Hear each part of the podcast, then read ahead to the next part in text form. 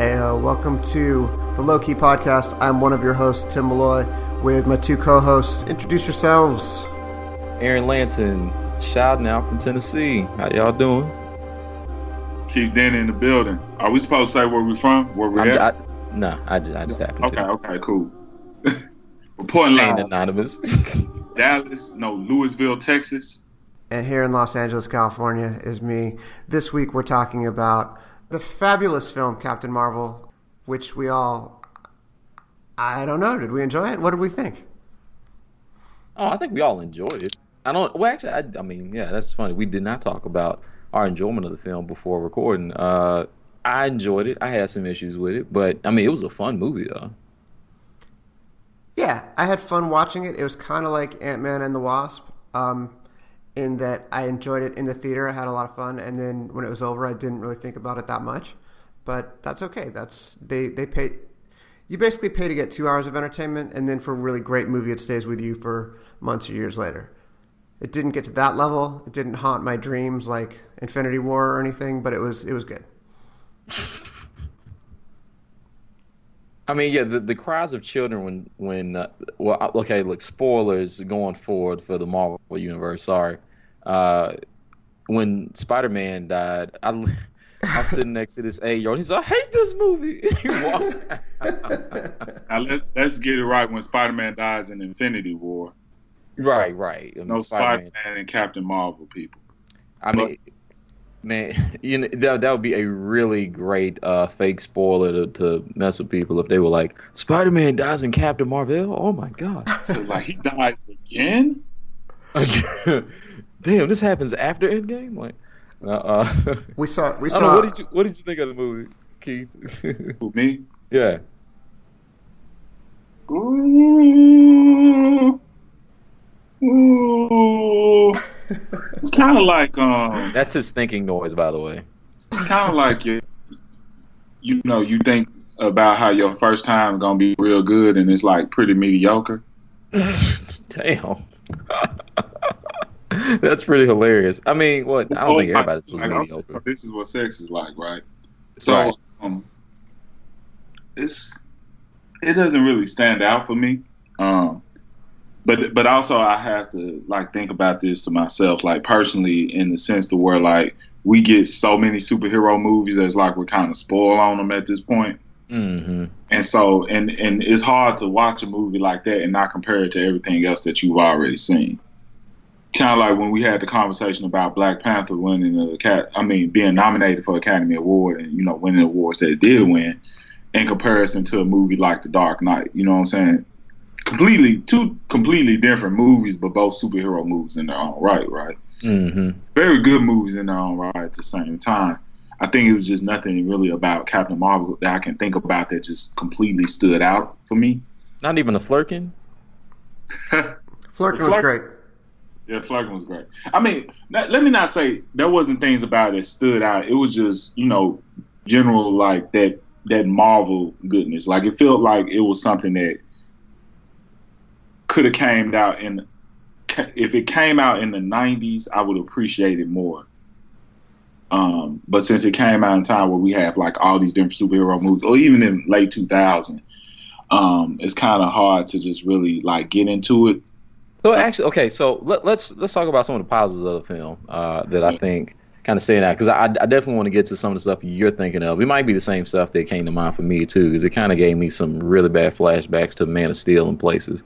Hmm. But uh, I think one of the things that really stood out for it early on was kind of the intrigue, like wanting to understand the mystery. Um, I thought they did a good job of giving you enough to kind of come to your own um, guesses about what happened. Like if you weren't familiar previously with the background of Captain Marvel, uh, and and the way they really kind of established the scope, like the stakes, just seemed really really well done. I thought. Yeah. I thought it was really good at keeping you engaged in the past because it's this origin story that's also a mystery where you're always trying to figure out the clues of who she is. So I'm thinking about her backstory all the time, and I'm thinking about what's ahead because I know she has something to do with saving the Marvel Universe, probably in Avengers Mm, yep. Endgame. Uh, that's been pretty well set up. So I'm excited about that. I'm excited about where the character is going to go and what seeds are being planted now for her to do that. Um, I wasn't always that engaged in the moment, like during the subway fight scene for sure. Um, during some of the stuff going back and forth with her and Nick Fury for sure. There were a lot of funny moments and nice moments when she goes and visits her friends in Louisiana. That was good. But there was, was great. there was some stuff where I just wasn't that into it in the moment where it just seemed like kind of fill in the blank CGI fight. I feel like a lot of superhero movies have to end with some big, massive third act battle um, that's just sort of like the hero versus a bunch of pixels. And this this totally did that. I mean, yeah, I, it, it- when it did that at the end, it kind of it lost some of the. It, you know, it's not the. It wasn't the fact that that the you know big explosions and all that were happening. What kind of made it weird was you're sitting there watching it. They find the uh, Mar-Vell's lab.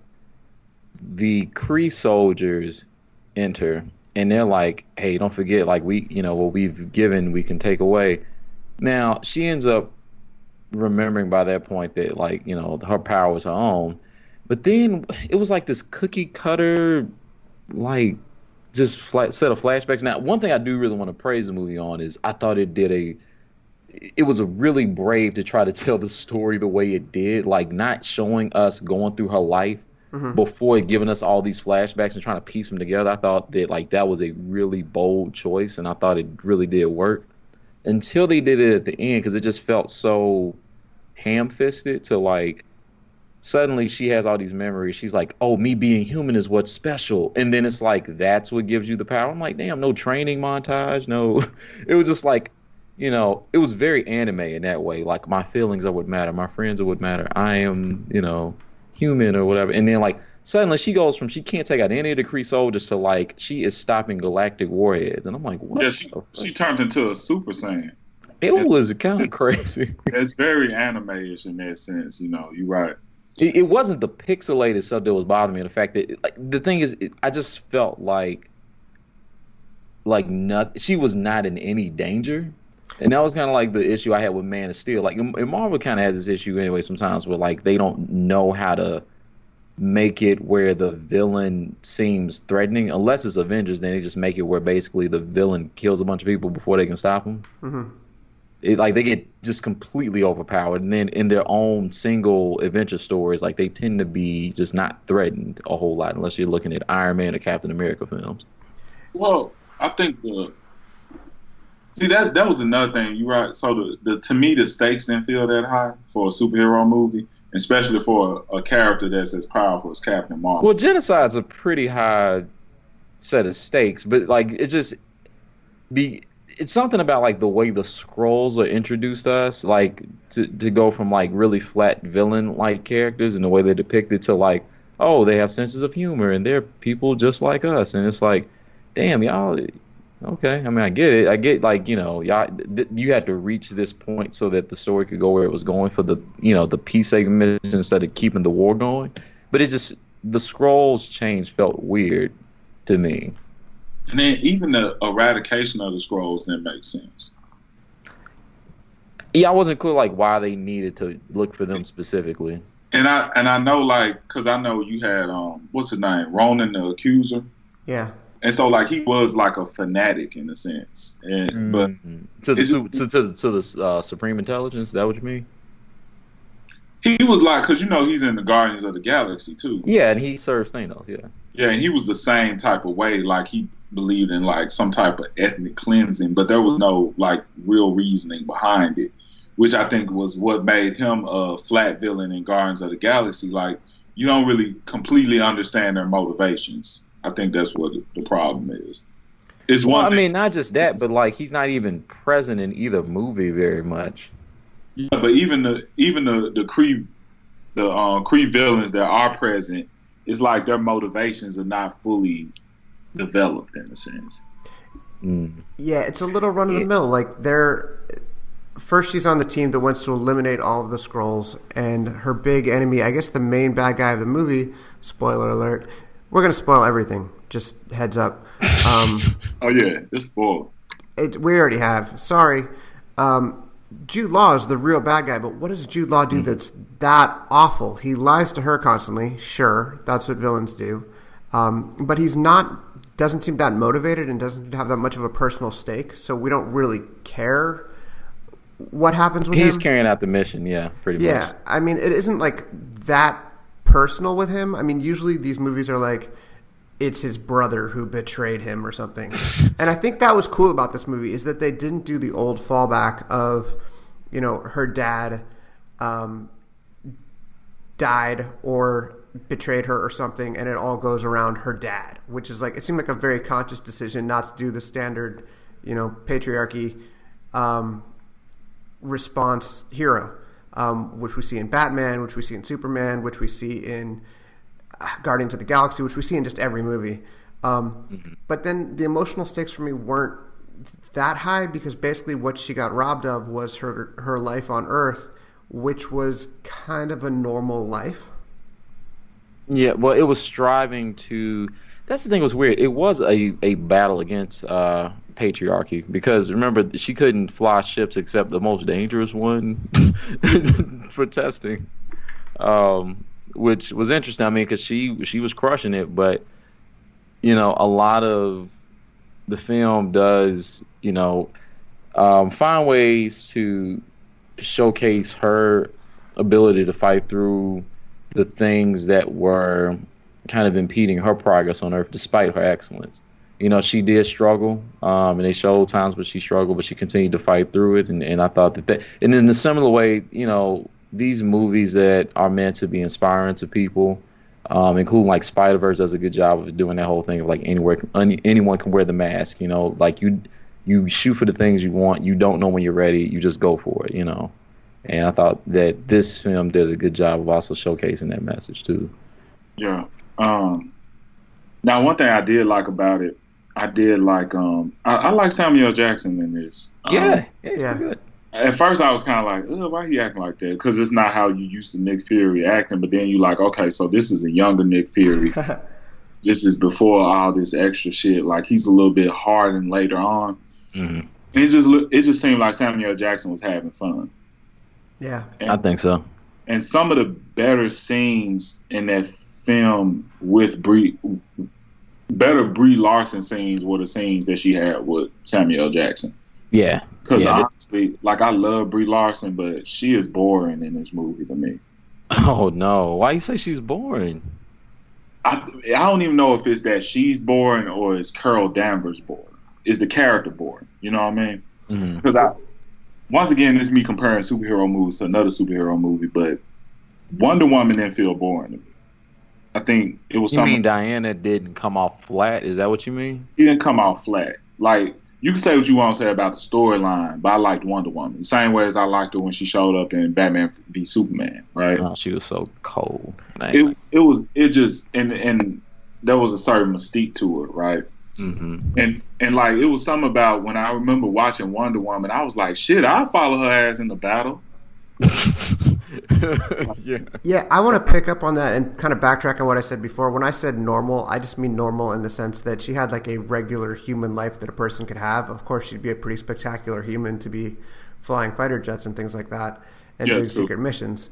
But I mean, not she's not a superhero. She's a she's a very high performing human.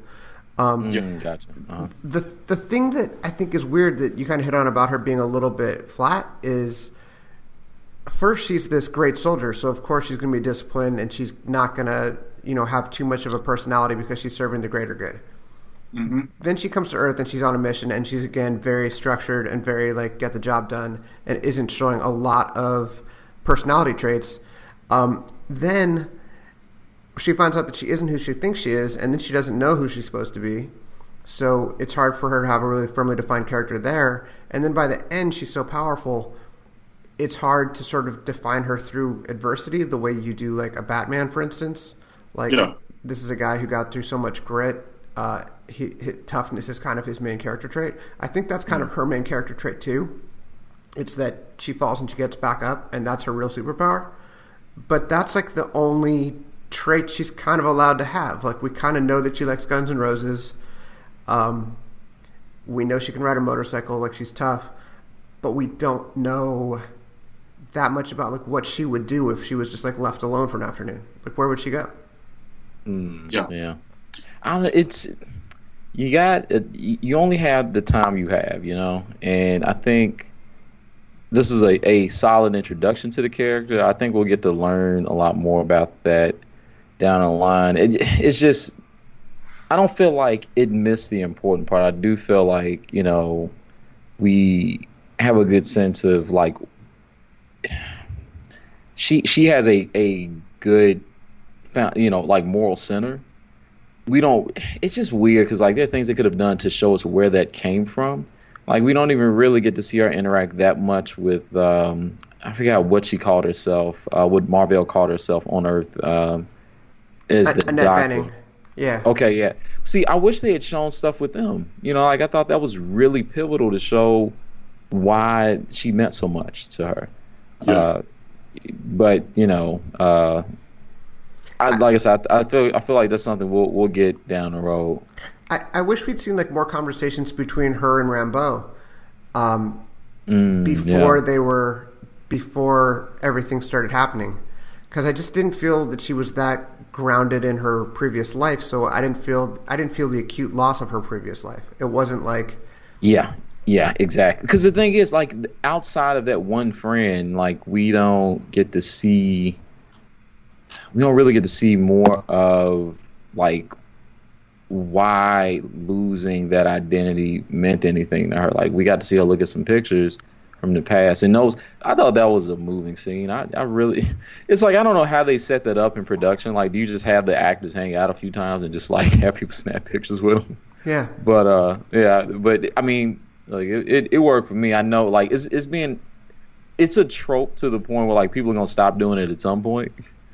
But you know, I, I think there are ways to do that, to do that sort of shelling, uh, showing and not telling that uh, will will really be impactful. But we'll see how that goes down the road. Um, so actually, I think this is a good time to to pivot to a different part of the conversation about the film, which is the culture wars happening surrounding it. Yeah, Uh, I, I noticed that during this conversation, none of us mentioned how threatened we felt as males, um, or how we thought the movie was emasculating, or how female superheroes are an attack on all men, or anything like that. But there's a lot of that in the air, isn't there? Apparently, um, it's weird because months before the film came out, like so on my YouTube feed, like I'll just kind of scroll through and I look at all kinds of stuff. So you know, depending on what's upcoming, what's getting a lot of, um, traffic, you know, I'll get different stuff about entertainment. And there was this one video, like no matter how many times I scrolled past it, like I just kept saying. And there was this video, I wish I could remember the exact title. It basically said that Captain Marvel was already uh, lost Marvel like over a hundred million dollars, and this was like back in late January. I remember seeing that. That was some bullshit. I didn't Yeah. watch it, but I was like, why am I constantly seeing this video? But also for somebody to make that claim so far ahead of the movie's release in- in March, like, was weird to me. But apparently, that's a thing that's happening. Like, I would see a whole bunch of other videos that were critiquing the very existence of the film because it, you know, starred a female lead. And it's like, well, hell, didn't we just do this with Wonder Woman? But for some reason, they were really charged up about Brie Larson being Captain Marvel. Like, it was crazy. Yeah, it's the same thing that happened with Ghostbusters 2. All these people prejudging the movie and trying to basically sabotage the movie with their ridiculous online campaigns, calling it like an SJW movie or whatever, because I don't know, a female centered superhero movie is that threatening? Uh, yeah, well, that's what's weird because you could have a film in this con like that has whatever female lead, and it can be a legitimately bad film, and then hell, if you if you see people having this sort of commentary before the film even comes out, you're almost hesitant to like be completely honest about it. About how you feel about it, Right. because it's like I don't want to sound like I'm agreeing with these assholes. Uh, now, Captain Marvel is not a bad movie at all. Like I would not make that claim. It has some flaws, but like it's an enjoyable film that I would recommend people go see. But the idea that people would just like flood different sites to give like these different ratings out and try to make it look like you know it's just a trash movie, like that's. I mean, I don't know what the the impetus is or what the. I, I can just say I don't completely understand the motivation for it. You know.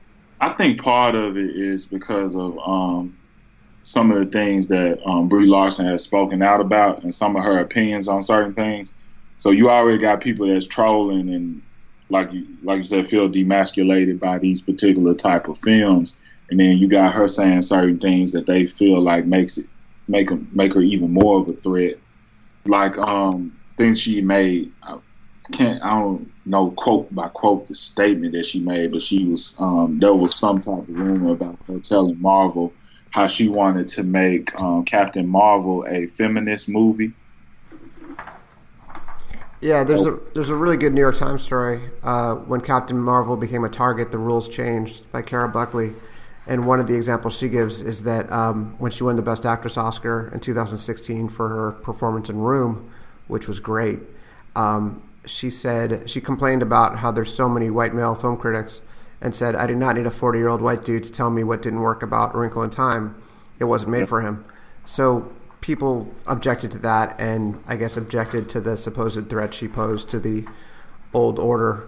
Of, Can I at least say I think that's a fair thing to criticize her for, though? like, I, I, think it I because. Okay, so just because somebody doesn't fit the demo that you're trying to um, to reach, or, or that will be most um, that will really get it in the themes in it in, in the most uh, meaningful way. Uh, just because that person is not part of that demo doesn't mean that it should invalidate their opinion. Now, I, I 100% agree there should be more critics, diverse criticism out there in the world, without a doubt that doesn't mean that the 40 year old white dude don't get it. Or, or it should just be like don't listen to him. He's a 40 year old white male. Don't yeah. That'd be like saying because at the same token like imagine somebody coming up and being like oh look at these people trying to have these diverse views. There's no way they'd understand green book. I don't need to listen to this black person say whatever about the green book because blah blah blah blah. Like i don't it's these feel like like weird conversations to it, however you want to split up who should and shouldn't be able to say stuff that just seems weird to me. Yeah, and it brings in the question like, like with Wrinkle in Time, for example, like who does have an opinion? Is it uh? Well, whose opinion would matter in that case? Like, like what critic? What critic should we have? Like twelve year old, a twelve year old black girl, or like I don't know, like what? What what are you saying? So, because my thing about critics, at the end of the day, you know, it's freedom of speech. You say what you, whatever you want to feel about it, especially with a movie like Wrinkle of Time. If it was made for preteens, for example, which I'm assuming that's the demographic, they gonna watch it. They gonna watch it regardless of critics or not. Like, just think of how many movies that we watch that got trash ratings, but we love it and we'll still watch it today. I haven't seen Venom, but Venom, I mean, audiences oh, yeah. didn't care. They love that movie. Yeah, I mean it's it's cool. It's a cool ass little movie. I mean, it's not the greatest thing ever, but I could imagine seeing it. Thirteen year old me seeing it and watching it every day. You know. But you know, there's a lot of 14, oh, 14, Lord, 40 year old white men who wrote about it and gave it a bad review. I mean, that doesn't mean that don't take away. yeah, that I, take away from if somebody gonna find it entertaining. It's kind of like that Kanye argument where it's like, you know, I don't care about the critics. Give me awards. now that's one egotistical move. I'm not saying she is even making it. I'm, I'm just kind of you know uh, joshing a little bit, but um, I don't know. I mean, I, I, do think it's a conversation worth having. Uh, obviously, we're we're kind of you know messing around as we're having the conversation now, but I, I do think there there there's a case to be made that you need diverse voices in criticism, but I don't think that that means you need to at the same time say that anybody's um, criticism is less valid than another. You know, there might be better writers, there might be people who can better break down the pros and cons of a film and who really you can tell put effort into that thought, but you know, um, and beyond just simply their own biases, you know, but uh, to to make it out like oh 40 year old white male invalidate like that that just seems goofy. I th- I think one thing about that is like she when she said that was in the middle of basically a million interviews, and she Yeah. said one thing and probably expressed herself not as artfully as she normally did. Um, where the overall point she was making is a point that we all agree with, which is absolutely there should be more diversity among film critics, and we should have a more more diversity of views. Uh, and one of the But but see, that's threatening to some of the people too who have been putting out these massive negative reviews. You know. Yeah, I think it is. And I think one of the lesser covered problems of trolls is that they kind of box people into very extreme corners. So they'll take like maybe the most extreme thing Brie Larson has ever said. Let's say it's that. Mm-hmm. It's not Yeah. that extreme, but they make it sound like this is the kind of thing she says all the time. And then they and like come- and like everybody everybody agrees with her except they're even more fervent in their views on it Right, like this is how all liberals feel, or something like that. Uh, all, all liberals hate forty-year-old white men. Like it gets it gets extrapolated out to that, and then it comes down to they respond with Captain Marvel is the worst movie ever made. It's a threat to men. It's a threat to the patriarchy. Whatever. This is um, this is just uh, SJW propaganda. And then people like us who are like who don't really have the strongest opinions about Captain Marvel are kind of afraid to come out too anti Captain Marvel because we're just like it was fine. I had a nice time, but we're not like this is great. We feel sort of pressured to go like this was great. This movie's an important movie because we want to not be aligned with the the types of guys who will take aim at Captain Marvel because it's a woman movie. Yeah, and I- and I don't think it's that that serious of a movie. Like you like you said, I think it's okay, and I have no problem with if I if I felt like it sucked, I'd say that it sucked. yeah i mean look it's like this this ain't this ain't one of the movies where like if it's on tv i'm like oh my god get the remote get the remote i'd Yeah. watch it again you know And I, I mean, Good- yeah, good- it's it's cool, especially if I want to just catch up because it's pretty much a prequel to the Avengers, right? Right Yeah. hmm But then it go back to like like I said, like there's certain things that I I I like female superheroes. I ain't got no issues with them. Shit, I I had um X Men toys. I had to buy everybody. You know, I bought Storm, Rogue, and all the shit. I don't really care. You you know. can't have no incomplete set Yeah, I can't have an incomplete set. You know. I brought I bought April O'Neil so she could be with the turtles. You know. Hey, real quick, not not to have too long a tangent on this. So my son, uh, you know, he's just become old enough to watch Teenage Mutant Ninja Turtles. So he and I have been sitting there watching them together, and I said, April is like, she just crazy, man. Like she was going against like all these different people with laser beams and stuff, and telling them to, to shut up. She was like doing uh like so her boss told her to do something for like he was from the fire and then she said she pulls out something from like the future tech from Krang and then he's like what's that? And she's like it's a super laser beam thing. And he's like whoa don't uh, be careful with that. She's like yeah you need to do this and do that. She's giving all these demands. And dude had just said he was gonna fire oh okay April. And then like, April was gangster man. Like which, which Ninja Turtles is this? this was season one like episode two. No, I'm saying, is this the the old school Ninja? yeah yeah old school turtles. Oh yeah, yeah, yeah. anyway sorry the weird tangent but Yeah, she, she was progressive. So, she was doing everything the men were doing. Like, but like the turtles wouldn't have got nothing done or Splinter if April wasn't, you know, putting it down and making stuff happen. So yeah, it was funny. Salute mean- to April O'Neil. Also, shout out to you know uh, an RP to James Avery. That man is Shredder. Was doing so many ab lib jokes. Oh my god, like I was dying. oh yeah, he was definitely having fun. It's Jeez. Either, it's either that or he had some funny cigarettes, but it was it's hilarious. Cigarettes. that, that's like was it was it the first time I ever heard Devil's Lettuce was from uh, a uh, guest columnist at the Boston Globe. Oh wow. The, the Devil's Lettuce, man, I was oh it, it just tickles me now. Oh my god! All right, so what what we the got heck? so many names for marijuana. so Uh, so um, yes, Captain Marvel. Um, the- I don't know. So I will say though, uh, I am I am definitely. It, it's been really cool to see the response to this movie in, the way that young girls have responded to it. Kind of how we saw happen with Black Panther. Where we saw people like, you know, getting real like jazzed up and like, hey, you know, you got to go see this. Like young girls seeing somebody on the screen that represents them and, and is like really powerful and like a somebody's gonna be like a really pivotal figure in this next phase of the Avengers Endgame. Like it's really cool and fun to see. Mm-hmm. Like, have you seen people like taking their daughters out? They got the Captain Marvel gear on and like, you know, just just beaming. You know, like I mean, you see little girls excited to go see superhero movies before, but like they they have, you know, just a really. It's just representation matters is what I'm trying to get at. Like it's just really cool. It, it absolutely does, and you don't have to ever have the conversation like, "Hey, how come all the superheroes are boys?" Like you don't have to have that conversation with your daughter and go like, "Oh, uh, boy, I don't know." You could still do it though. Um, Hey, sorry, there's I- none. You can dress up as Batman this year. I'm just playing Yeah, there's- Captain Marvel, baby. There's also Batgirl. Like you've got like Superman and Batman and Supergirl and Batgirl. Like that's kind of weird.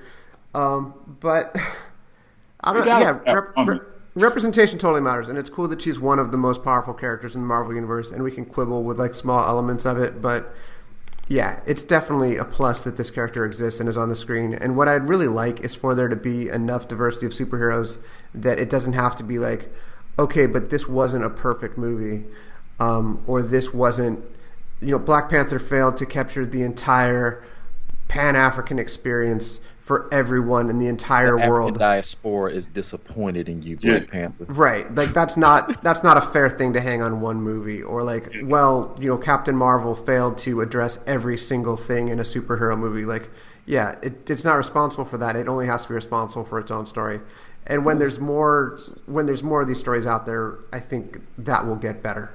Well, see, you just said something really interesting at the end there too, which is it's only responsible for itself. And unfortunately, thanks to how these movie studios had decided to make these films, that's never the case anymore. Only because they're always in a shared universe. Yeah, So, they like- like, share a shared universe, but you can really make the movie responsible for itself. Like all you gotta do is make small trend, small little connections, and that's it. Give You know, me an example. Whoa, whoa, whoa! Before you keep going, give me an example of a comic movie that's been released in the last three years that you can truly say is kind of self-contained. Black Panther. Okay. Black Panther Well, fuck, well, fuck both of y'all. Yeah. Black Panther's good. Well, well, like, you, if you look at even if you look at the Marvel Cinematic Universe, if you were to watch any of those movies and not have watched anything else, you could still get what's going on. That's fair. Yeah. And and, and that's That's true. that's making a That's very true for Captain Marvel. you know some stuff you can't watch like that. Like you know you have to have seen the other movies to get an understanding of it. You know. So I, the thing about the Marvel movies, I do think they they do a good job of. They always augment the experience of the shared universe. Like they don't. I said augment. Um, I meant to say enhance. Like they, they Mhm. give you a fuller understanding of their shared universe, uh, and they tend to augment what you're looking at because you get a a new kind of understand. Captain Marvel actually had a, a lot of different things where they were just giving you small answers, stuff like how Fury got the the um, well ended up wearing an eye patch essentially. Yeah. I actually, I can't remember what made me think this. I have this really strange feeling that that Flerken did something to him that's going to be important later Huh. with the eye scratch.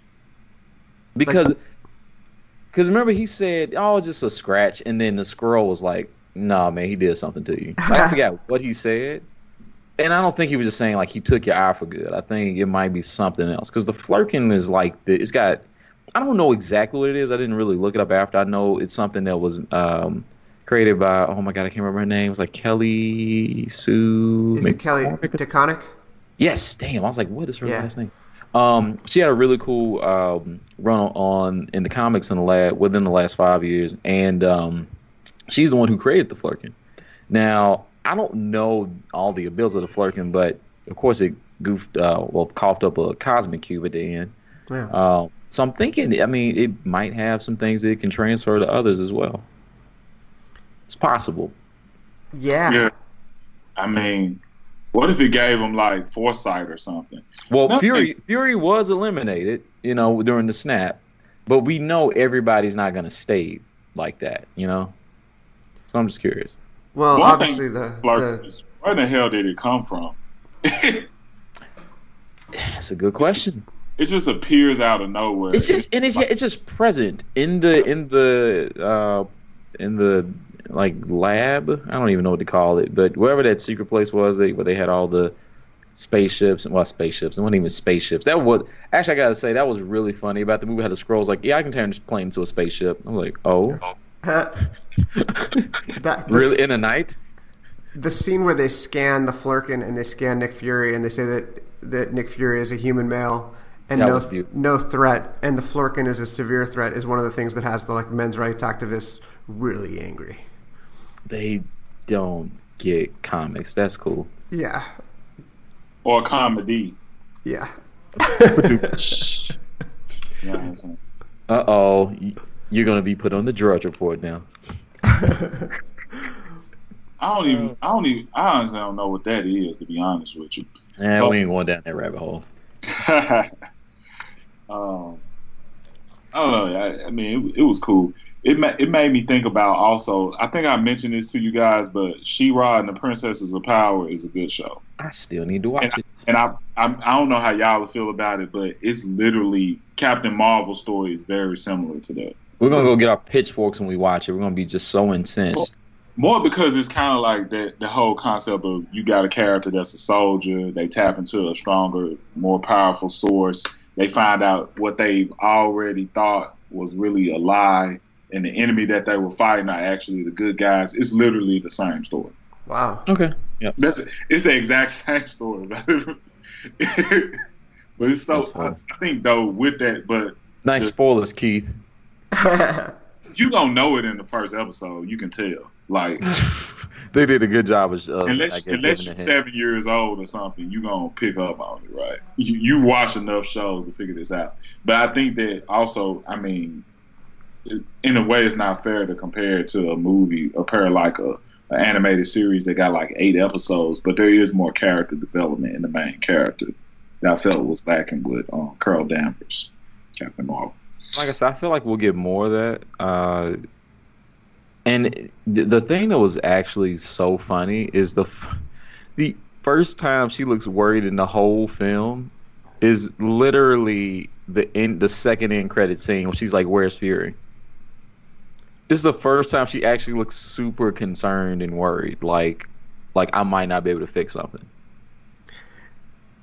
Yeah, they made her like pretty unflappable throughout, and I was just wondering, like, is that true of all the heroes? I mean, Spider-Man obviously panics all the time, and that's why everybody loves Spider-Man.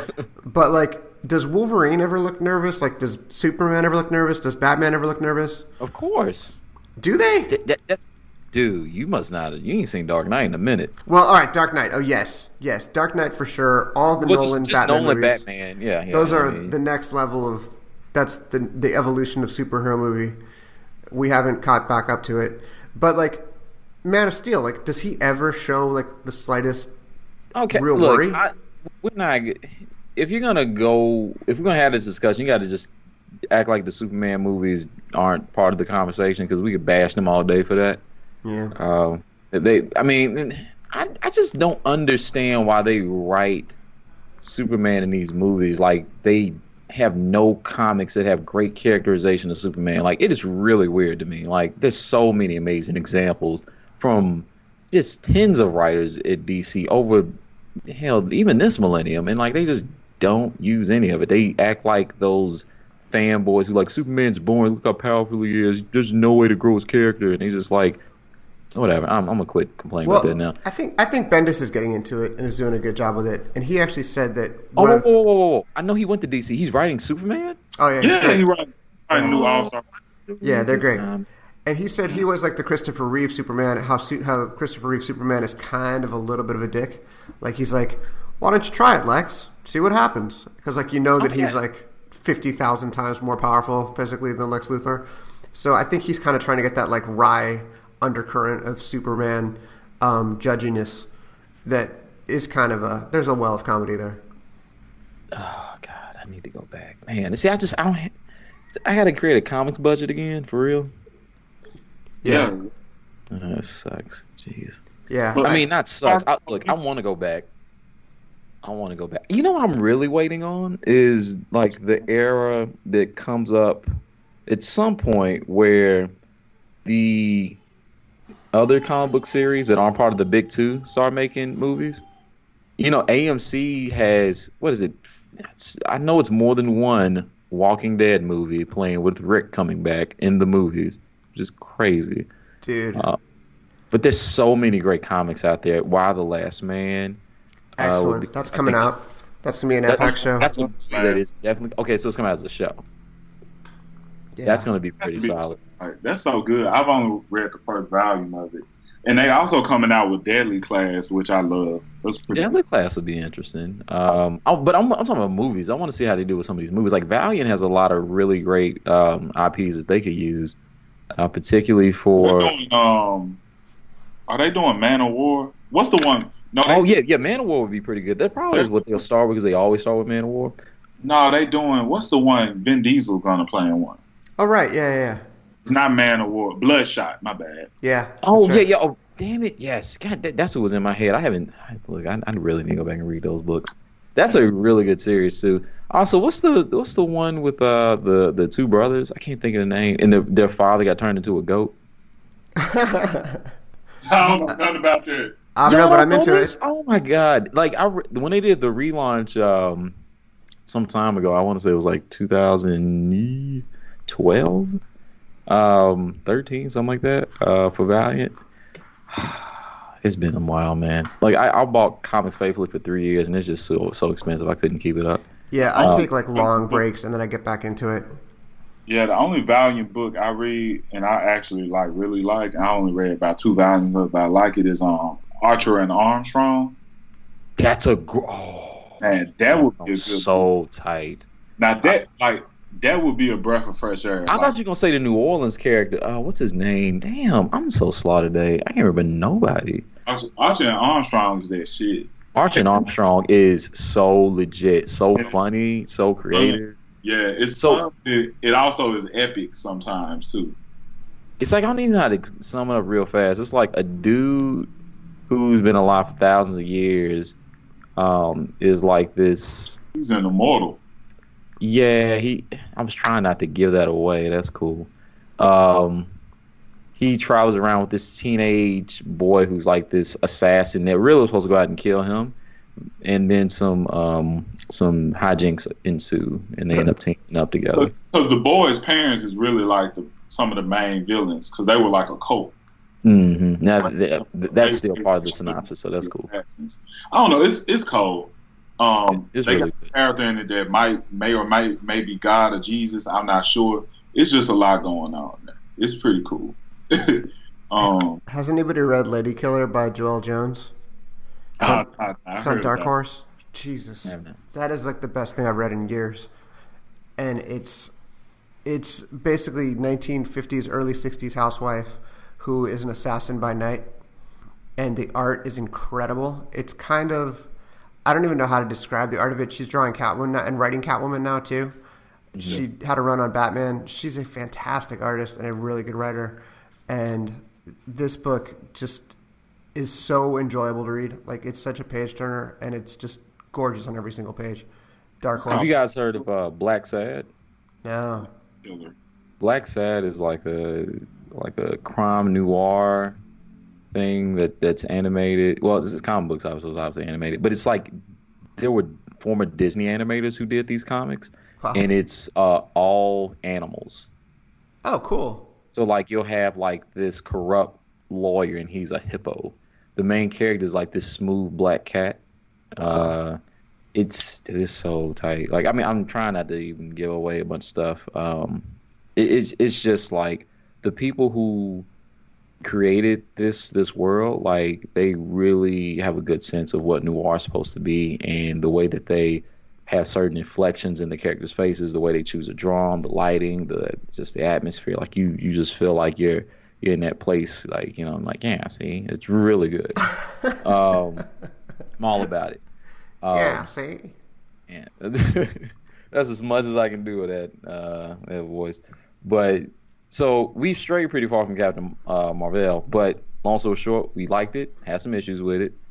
Feel like everybody overreacting on some stuff. Feel like there's some conversation that need to be had, and we're really looking forward to where the Marvel universe goes from here, as well as a bunch of other heroes where you don't make your superheroes flat. Even if they're super powerful, you don't have to make them flat, guys. It's just not a thing you have to do. Give them some adversity, please. Don't let them be like having a villain like Ronan just sitting there like, oh, that's messed up. Let me leave now. But props for not making it a family based origin story with the dead brother, dead sister, dead mom, dead dad, whatever. That was cool. I appreciated them doing something different. Oh my god. All right. Anything uh, you guys would like to close up with?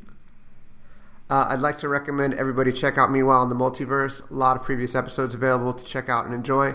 That's the other podcast that Keith and Aaron do that I do not interrupt on. Uh, definitely, definitely check it out.